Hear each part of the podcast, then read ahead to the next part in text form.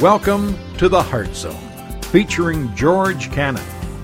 This broadcast is a time of teaching and encouragement from Curwensville Christian Church. For more information, we invite you to visit us on the web at www.curwensvillechristian.org. And now for a message from the Heart Zone. Here's George Cannon. You know, we're going through the Gospel of Matthew, and we're up to chapter 10. We're going to look at chapter 11 as well in this section. I've been calling it the King's Commission because this is the section of the Gospel where Jesus sends out the 12, kind of on a mini missions trip, and he gives them some instructions. Now, the interesting thing is, is that when you look at these instructions, they were not just instructions for their mini missions trip, because some of the things he mentions – do not happen to them at this point. It'll happen later when they go and share the gospel beyond the book of Acts, but they are relevant to where they're at and the mission that they're going to have, and they have relevance to you and I because the fact of the matter is here we are 2,000 years later. We're still sharing Jesus, and we're sharing Jesus in a culture that's not necessarily friendly towards Christianity. In fact, the first section of your notes, you're going to notice this. I, I, I entitled it Surprised. Because kind of that's where the church is today in North America. We're kind of, to be honest with you, surprised. If you want to write this down, you can also write down caught off guard. You ever been caught off guard by something? That's not a good feeling, is it? When something happens and you weren't ready for it, you were kind of caught off guard. And, and usually when that happens, I, you know, I, I try to be this calm, stoic German physique, but my wife will tell you that when I get caught off guard, I'm no longer calm and stoic. She'll say I'm emotional and irrational. She'll say that. I wouldn't say that, but she would. Yeah, my kids would too. Okay. So they're laughing right now. Yeah, that's dad. But to be honest with you, when you look at what's going on around us, we're, we're, really today the church is caught off guard. In fact, that's the first thing I want you to see there. As our culture is rapidly changing, Christianity is losing favor. Have you noticed that?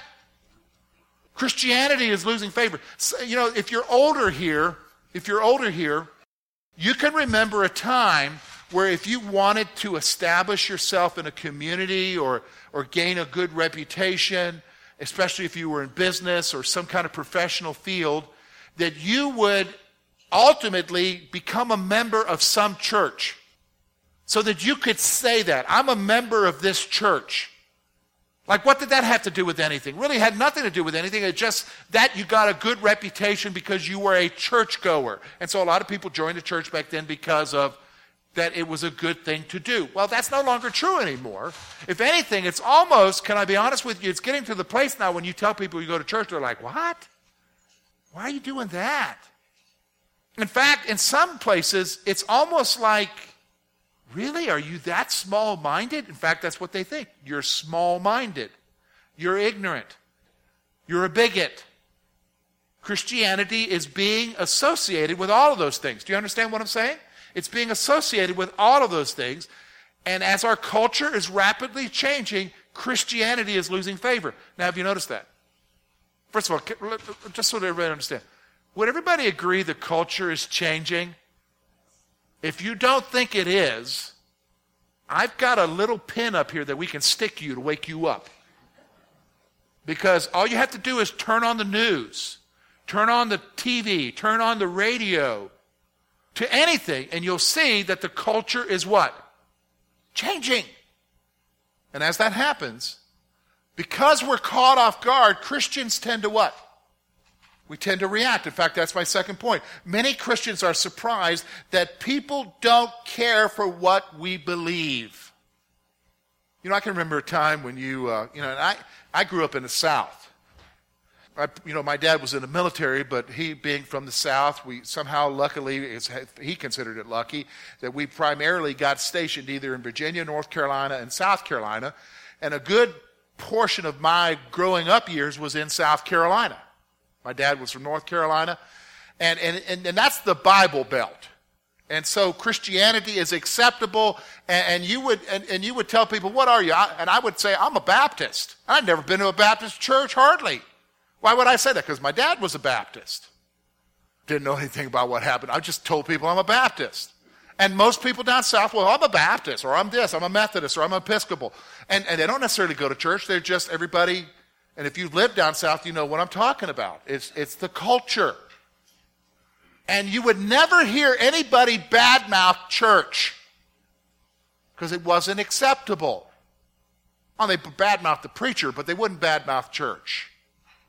Now, but here's the thing now, it's not acceptable anymore. So oftentimes you'll hear people bad mouthing, not necessarily a particular church, but church in general. Because they don't care for what you believe. Have you noticed that? It's playing out in the news all the time. It's almost like what you believe is almost anti societal. And, and, that's catching us off guard. In fact, remember I told you that you know, I try to have this calm, cool demeanor, and but then when things catch me off guard, I become, I, my wife and kids tell me I become emotional and irrational. I don't think that, but they think I do.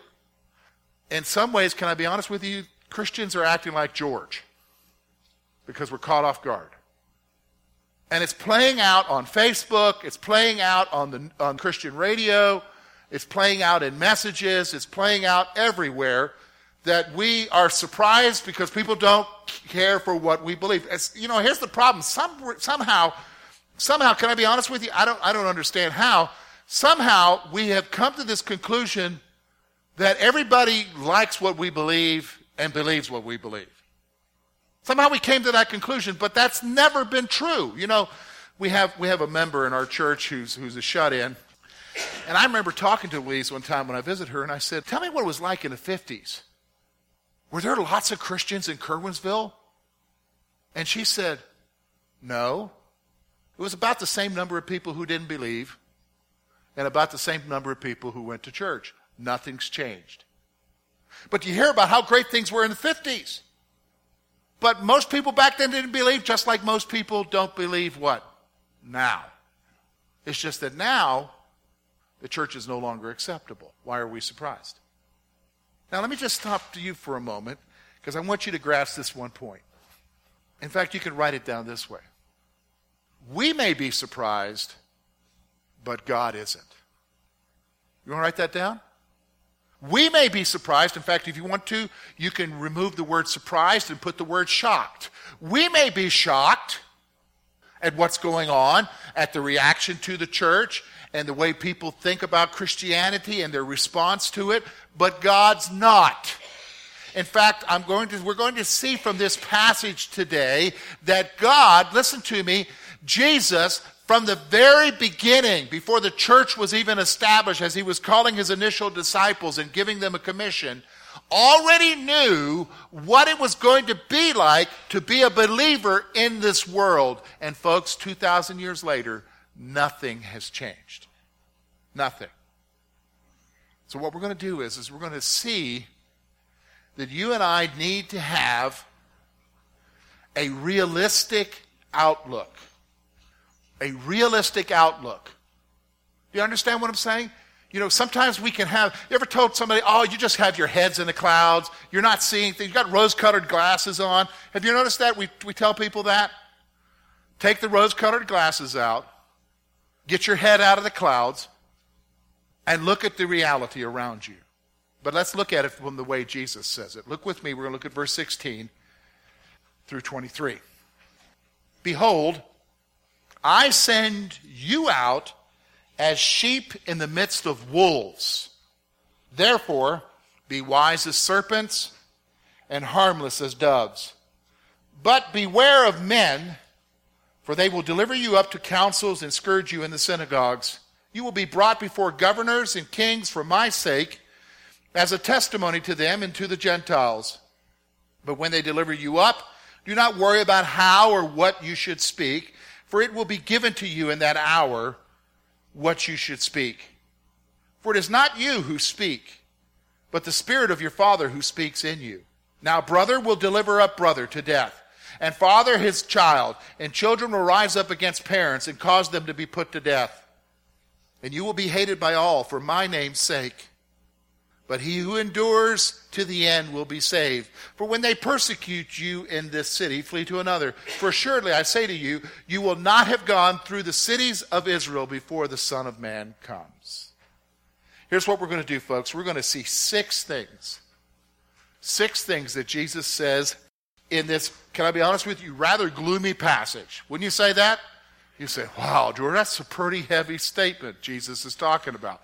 Well, folks, when you look at this, this is not just instructions to them, it's instructions to us. And so we're going to see how you and I can have a realistic outlook from these six things. So let's notice the first one. The first one. Jesus sends his followers into a harsh world. Jesus sends his followers into a harsh world. Look with me at verse 16, very first part there. Behold, I send you out as sheep in the midst of wolves. Whoa. Did you notice that? He didn't say, Behold, I send you out like Christian warriors. I, in fact, of all the animals to choose from to describe us, he describes us as what? Sheep. Now, have you ever been around sheep? Have you noticed they're pretty good at defending themselves? Have you noticed that? That they can handle anything that comes by? No, they can't. You know, do you know what I'm saying? No. I mean, in fact, he's sending out as like sheep in the midst of wolves. Now, what do you think is going to happen? Did you know what I'm saying? You're going to be devoured. The world is harsh. See, this is the point. He starts off with a very realistic outlook. And see, here's the thing don't be lulled by the way things used to be. You need to understand how they really are.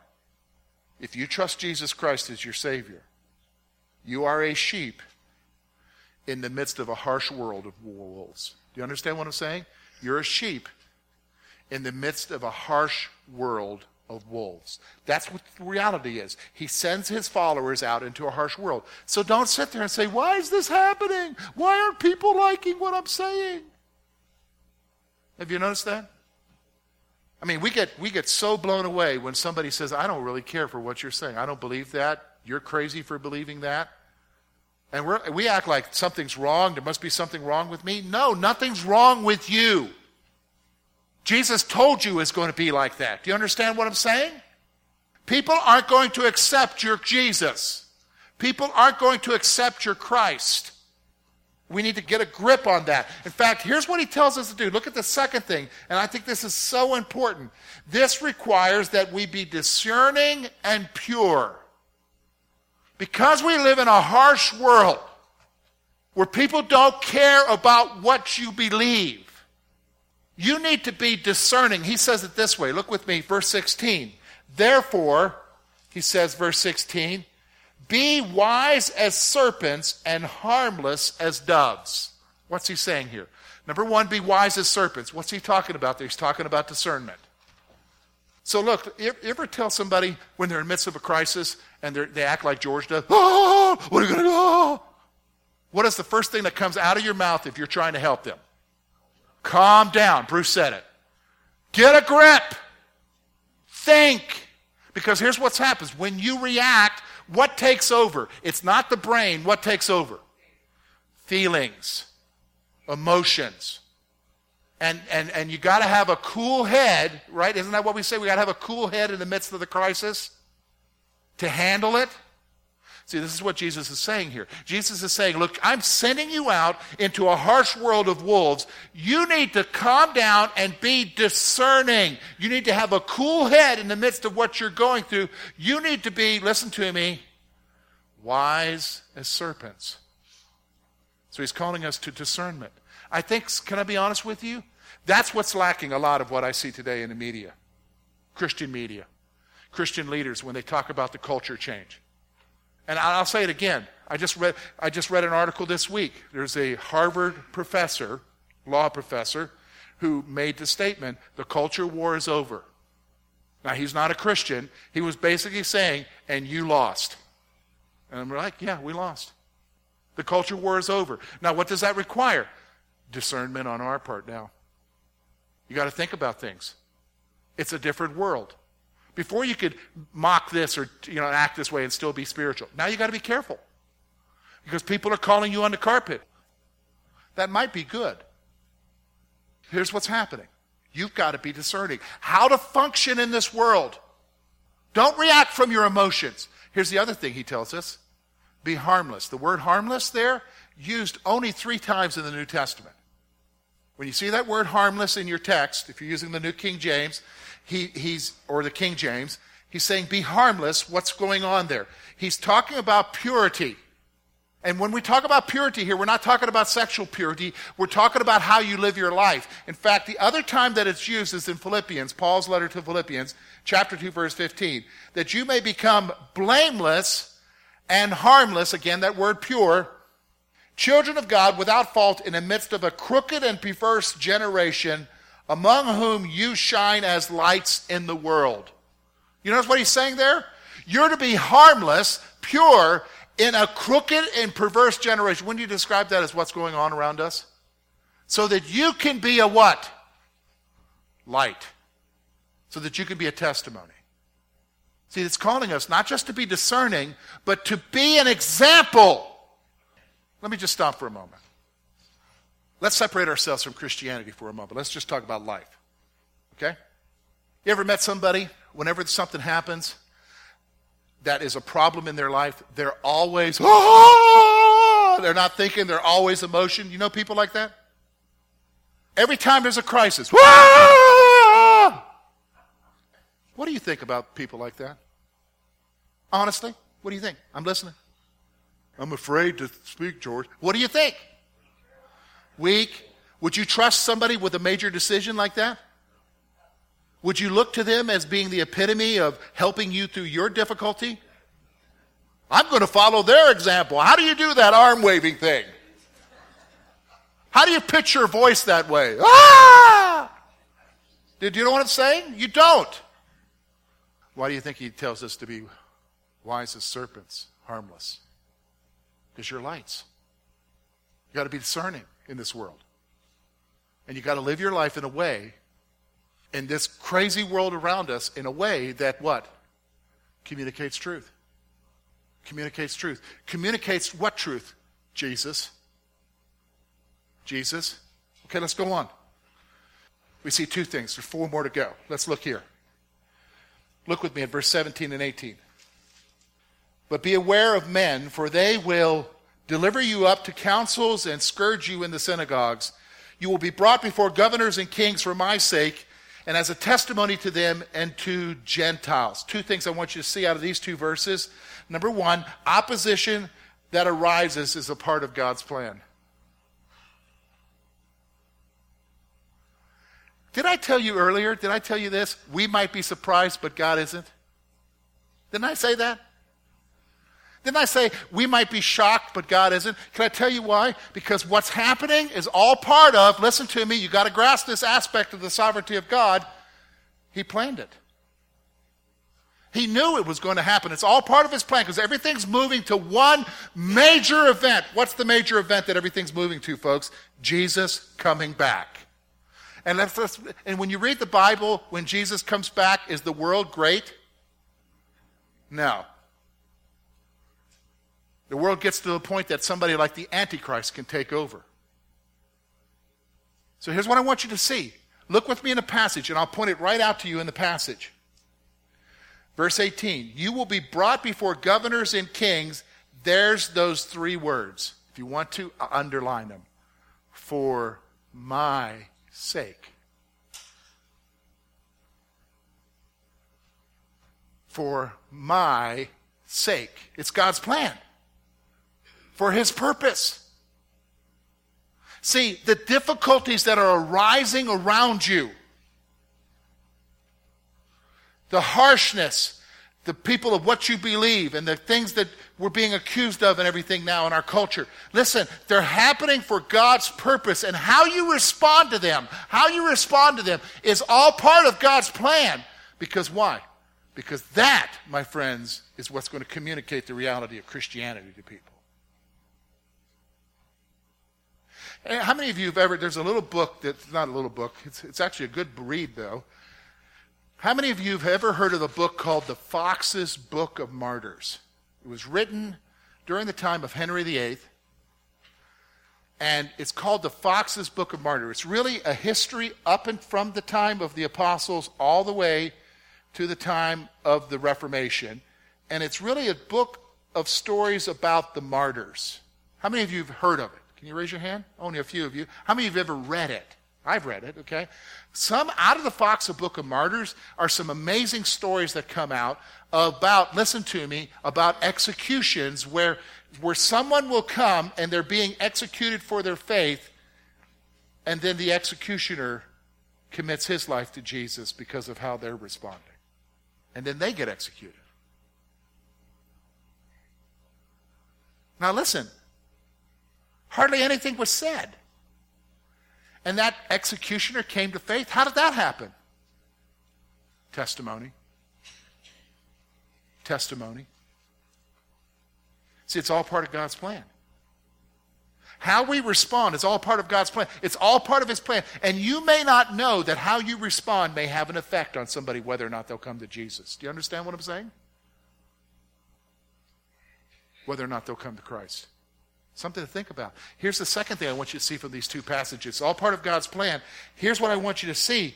He tells his followers not to worry about how to answer the opposition. He tells his followers not to worry about how to answer the opposition. Look with me at verse 19 to 20. But when they deliver you up, don't worry about how or what you should speak, for it will be given to you in that hour. What you should speak. For it is not what you should speak, but the Spirit of your Father who speaks in you. Here's what I want you to see. Here's the thing. How many of you have ever, ever been in a situation, maybe at work, or maybe, maybe at a family gathering, reunion time, or just meeting, talking to your neighbor, and they bring up some kind of crazy question, and you don't know how to answer them? Have you, have you ever been in that kind of situation? It's like, holy cow, what do I say to them? They're antagonistic, and you're worried. Don't worry. Don't worry at all. Let God guide you. Let Him tell you what to say. And He will. I think I shared the story. I don't know if it, I think it was in Sunday school I shared this story. Maybe it was in church. I don't, I don't remember. It was just a couple weeks ago. I shared about pastoring in Canada. We had this couple that were coming to our church. They were, they were kind of living together. And uh, and, and, and they were coming to our church, and, and I do what I normally do. Back then, I would go to your house. Now I just take you to McDonald's, okay? And uh, I, I, met, I, went to go visit them, and I said, Well, you have any questions? And I had this guy who was a friend of hers who was in our church. He was a trustee, and, and uh, he was there with me. And I said, Do you have any questions I can answer? Maybe you got some questions about church. And, and she spoke up. She said, I got a question. I said, Okay, what's your question? What do you feel about women preachers? And she was pretty, what do you feel about women preachers? And I thought, well, how do I answer that? Because you're almost doomed. You know what I'm saying? You're almost doomed. So I said to her, her name was Sandra. I said, uh, Sandra, that, that's a pretty good question, but I, I kind of have the sense that's really not the issue you're having. I don't think it's really about what I believe about women preachers. So, what's the question? And immediately she broke down crying and she ran out of the room. So I'm there with my friend and with her his friend who lives with her and we're kind of looking at each other and okay and I'm feeling bad. Like I made this girl cry, you know, which can happen sometimes, you know. And she came back in the room. She wiped away her tears and she sat down. And the first thing out of my mouth is, I'm sorry I offended you. And she said, You don't need to apologize. She said, That's not why I cried, and left the room. I said, Well, can you tell me what the issue is? And she said, Here's the thing. She said, We've been coming to your church for a couple of months now, every Sunday, and every Sunday I leave, and I want to know how do I get this Jesus that everybody else has? That's what the real issue is. So you don't need to worry about how to answer the questions. You just need to be responsive to the Spirit, and He can sometimes lead you. Now, listen, boy, that was pretty smart that you answered that. No, I had no clue. I'm dumb. I'm not a conversationalist. Do you understand what I'm saying? God will give you the, the Holy Spirit will guide you concerning what to say. As we're living in this world, don't react. You be smart. Let the Holy Spirit guide you. He will guide you in what needs to be said. Now, let me just stop for a moment. But that doesn't mean it's necessarily going to be accepted. What matters is, is you say what Jesus tells you to say. You hear what I said? You may want to write that down. It, do, it doesn't mean it's going to be accepted. What matters is, is you say what Jesus tells you to say. So here, here's the other one. Look with me at verse 21 to 23. Final point. He says this Now, br- brother will deliver up brother to death, and father to his child, and children will rise up against parents and cause them to be put to death. And you will be hated by all for my name's sake, but he who endures to the end will be saved. Now, here's the final point. Here's the thing that Jesus is saying endure to the end as we understand that we will suffer as a Christian. Endure to the end because we understand. We understand that we will suffer as a Christian. Do you understand? You need to grasp that point. You will suffer for your faith. You need to write that down. Put big underlines, exclamation points. You will suffer for your faith. Why do you say that, George? Because not everybody accepts what you believe. Bottom line it happens. And sometimes even from your family. And some of you, you're wondering, am I saying the right things to my family because they don't accept? No, folks. Jesus said that would happen. He told you it would happen. But you endure. You hang on. As you understand, because you're a follower of Jesus, you will suffer. Do you understand what I'm saying?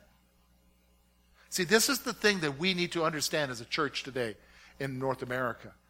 Culture is changing. You're, it's no longer acceptable to believe what you believe. But here's the thing didn't Jesus tell you it was going to be that way?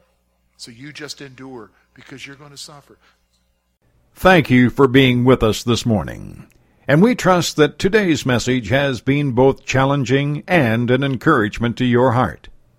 At Curwensville Christian Church, a warm welcome is always extended to you. We're located at 700 State Street, Curwensville, Pennsylvania. For more information about our ministry, please visit us on the web at www.curwensvillechristian.org. Now, on behalf of George Cannon and the entire church family, we hope that you will look to the Heavenly Father in all that you face this coming week.